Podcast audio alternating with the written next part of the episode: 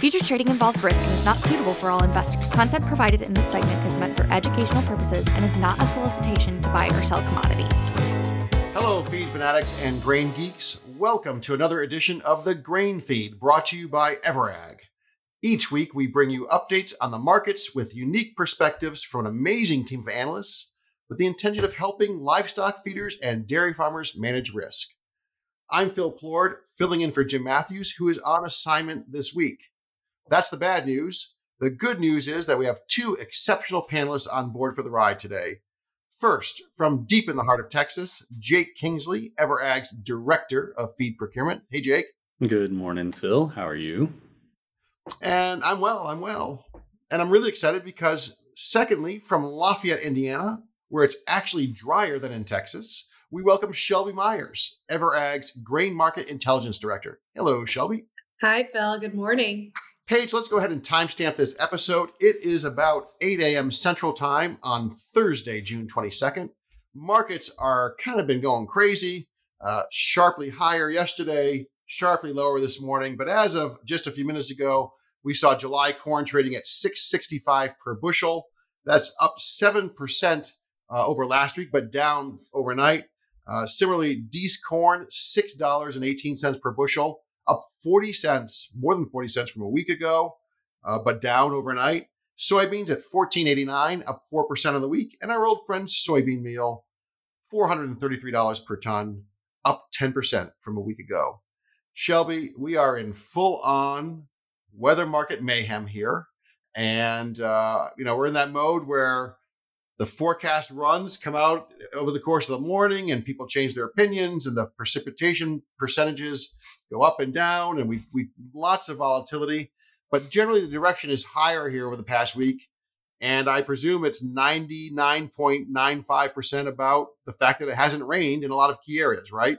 Yeah, I think so. Maybe maybe a little bit lower, maybe 98%. I think there's a few people paying attention to some of the news that's going on. Uh, I think the ironic part about grain markets right now is that there is a lot of news that could be influencing the overall balance sheet, but these markets still want to trade weather. And I would say buckle up again today because the drought monitor comes out later today on Thursday and it's not going to look much better from last week and will likely be uh, showing more crop production areas under drought. And what that means for markets going forward is uh, reacting to a reduction in supply that we expect. Uh, this is uh, quite a time for key growing stages for maturing stages on both corn and soybeans less on soybeans but but we'll get to that point and really seeing an opportunity for the weather to take shape on these stages and lower yield is what the market's going to react to. So let's talk about a couple things right? Because when that drought monitor comes out it's going to show that nebraska strangely and kansas oddly enough are in much better shape than they were for a while. It's rained over there on the western side of the corn, the far western side of the Corn Belt. Iowa did get a little bit of rain over the weekend. It wasn't necessarily a healing rain, but rain is rain. Um, parts of southern Indiana uh, and Illinois got a little bit, but really northern Illinois, northern Indiana, Ohio, Michigan, Wisconsin, super super dry, right? Absolutely. And it's really the that heart, there's a circle that you can kind of draw on the drought map. You can draw it on multiple weather forecasts that the way that many of these storm systems have been trending through, they have literally circled around a portion of the of the US that's in key corn and soybean production areas and have just missed rains. Um, and it has to, a lot to do with the way the pressure systems are moving and and progressing as they move eastward. We also see uh, NOAA declaring that El Nino has arrived a little bit sooner than they expected. And so you do have some of those residual effects. But what that really means is that uh, rain may come more in July, but the question will, will, remain did the damage that occurred in June really make up uh, for those rains coming into July? It's like I watched the radar over the weekend. It was like there's a curtain up, like, you know, somewhere on the Wisconsin border. I mean, it was raining to the west of here, but Madison, we were just, you know, just sort of in, a, in that circle, as you mentioned. I don't know. I'm pretty sure, Shelby, you and I both enjoyed this week's episode of From the Furrow with Britt O'Connell we had Eric Snodgrass from Nutrien, uh, weather guy, on, and, and it was just a fascinating conversation. I encourage our viewers to go listen to that because all kinds of talk about medium term forces and how things you know have changed historically at times and and where this could be going. Mm-hmm. Jake, how are these higher grain prices impacting the world of feed?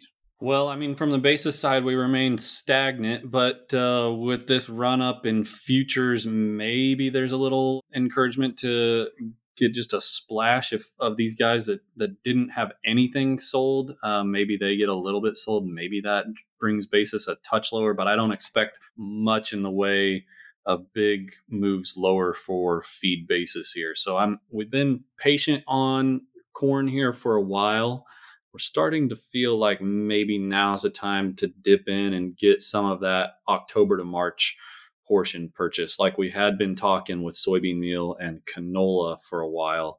Maybe get the basis set on some of that corn because if we do in fact see some severe damage to this crop and significant cuts to yield in the heart of the growing region, then there's potential that we could see some of the product from the plain states that really struggled last year and seem to be faring better than most this year start to move east if we see some sort of real export program hit. So, um, starting to think about that, maybe dip in and get a little bit bought there.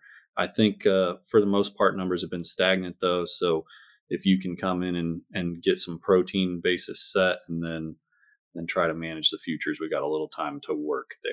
One other thing we've been looking at is we'd also been talking cottonseed and being patient there. We got some good rains, of almost too much rain in certain parts of the Texas panhandle where a lot of cotton is produced. And it sounds like a handful of acres will be put to prevent plant on that. And so now, with futures having really jumped here over the last week, there's not a whole lot of reason for cotton seed prices to drop much lower than they had been. So, been encouraging folks to step in and get a chunk of that bought for this next crop year as well. Um, those are a couple things we're thinking about. So, starting to think about playing a little bit of defense, huh? Yeah, a little bit of a defensive strategy now. And the reality is that you know, six dollar and twenty cent ish December corn is forty five cents cheaper than the nearby and below the highs we saw earlier this year, right? So, I mean, you know, no one's going to think that 620 is a bargain. And I think people, when we touched under $5 in the middle of May, you know, people were starting to have $4 dreams, if you will, but um, 620 isn't seven or $8, right? Yep. It's still a difficult number to pin up against current milk prices, but I think we had a lot of folks do a pretty good job of, of taking advantage of that dip down to five and 370 ish type of soybean meal numbers. Um, I think they're wishing probably they had done quite a bit more at this point, but we're not encouraging going and owning the outright futures at this point. Certainly leave the bottom side open there um, so that if this, like Shelby was talking, the export market stays uh, very quiet going into the next crop year, or the genetics of these uh, current crops allow us a pretty good bounce back in July, um, that we're open to that opportunity. So Shelby, almost lost uh, in the, all the weather noise has been some pretty important news on the biofuels front. Tell us what the EPA did this week. Yeah, the EPA, after being granted a week extension, came out with their renewable volume obligations to meet the renewable fuel standard numbers. And what that means is that they set target minimum blending levels for ethanol blending as well as uh, what's considered biomass based diesel, which is that renewable diesel product that we've seen a lot of popularity for from soybean oil. And so they set those minimum floors for blending and say this is what the expectation is for the next three years. They set the 2023, 24, and 25 numbers. Um, and I think overall, the corn and soybean producer side of that debate were really uh, disappointed with the numbers, didn't find them to be as exciting and boisterous as they had hoped. What that really meant was that we thought we would get more of a bearish reaction on the market, uh, but it, it really seemed like on Wednesday the numbers came out. Um, you have a lot more political reactions to them, um, whether you're pro blending or want to stay on the feed side or the oil side or however it may be, uh, we'll see a lot more of those debates. The market took the numbers, looked at them, and said, okay, EPA did what they did, let's move on. Um, I think what's really important about these numbers is that um, these regulators operated in a world as is rather than a world as it could be. Uh, so you have soybean growers that are looking at production capacity for crushing and saying, all of these plans to expand US crushing capacity are in the works. Why didn't those targets go higher to say the 6 billion gallons per year that we expect crushing capacity to take on by 2025 when the numbers that EPA put out are less than three. Um, those numbers can always go back and be amended through a special process, but uh, keep in mind too, these are just the minimum blending requirements. So as that world progresses, uh, you could see higher blending rates just naturally through the markets. Uh, throughout the soybean oil markets and the soybean meal markets, you certainly saw the reactions. You know, soybean oil had uh, uh, collapsed nearly overnight with rumors about what the numbers would be. Soybean meal had kind of the pickup that it really needed as a reaction to this, and you did see a, a bullish turn so that the soybean meal can get the crushing capacity that, that is demanded there as we start to compete for soybeans throughout our throughout the US and the demand sector that we have for those soybeans going forward. So I know just enough about this to be dangerous, but my sense of things is that all right, so we have these government targets. Um, there is a sense that on the soybean oil or on the biodiesel or on that side of the street, that there may be market viability that extends beyond the government mandates, right? Absolutely. Yeah. And that's that's the way it's trending. But again, I think these regulators operated in a what what does exist currently model as opposed to what what is on deck model. But that's not their job to fill the capacity, is it? No, it's not. It certainly helps, um, and we've seen how in the ethanol market it has helped create that that minimum demand, um, and so you do have a lot more market factors playing into this and how these uh, expanded crushers react to these numbers? Do they continue with the, their plans or do they not? I think there's a lot more market incentives for them to continue with the plans uh, and kind of push beyond the standard that EPA has set. Okay, so we touched on the soy side of, of things. What about on ethanol? What happened there? On ethanol numbers, you know, the EPA really kept uh, the ethanol supporters not excited really. There was a slight decrease from the proposed numbers that were set up in December. Uh, that news is bearish to neutral for corn, primarily because uh, it, it could potentially decrease long term demand, but it's not a significant change to the short term. Uh, demand that we see for ethanol. There's no change in the 2023 renewable volume obligation from 22, which keeps in line with the WASDE target and expectations of neutral ethanol corn use from 22 to 23. So, short term, not as big of a deal. Long term, I think a lot of ethanol supporters would have liked to see this EPA go higher with their, their minimum blending um, and start playing on um, some of the opportunities that ethanol blending could provide, especially with a lot of state mandates going into place where they're doing state year round E15 blending as opposed to the national model of E10 blending. Jake, I mean, soybean meal sort of becomes the star of the show in the feed world with all with all these moving pieces. Uh, did you have any first impressions to what we saw yesterday? Um, you know, I think th- the thing that was nice is that it didn't run, or it hasn't yet run, all the way back to the five hundred dollar mark, and we've got some fairly decent protection on to kind of limit out where we are now like you said, Shelby, I think these are minimums and there's still quite a bit of investment going into this sector. I know there are a handful of crush plants that are expected to come online next year or early 2025 that have already broken ground.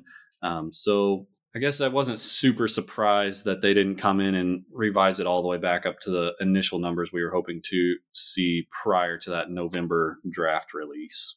Shelby, before we go, uh, Secretary of State Antony Blinken is in China, I believe meeting with officials there, trying to mend some fences.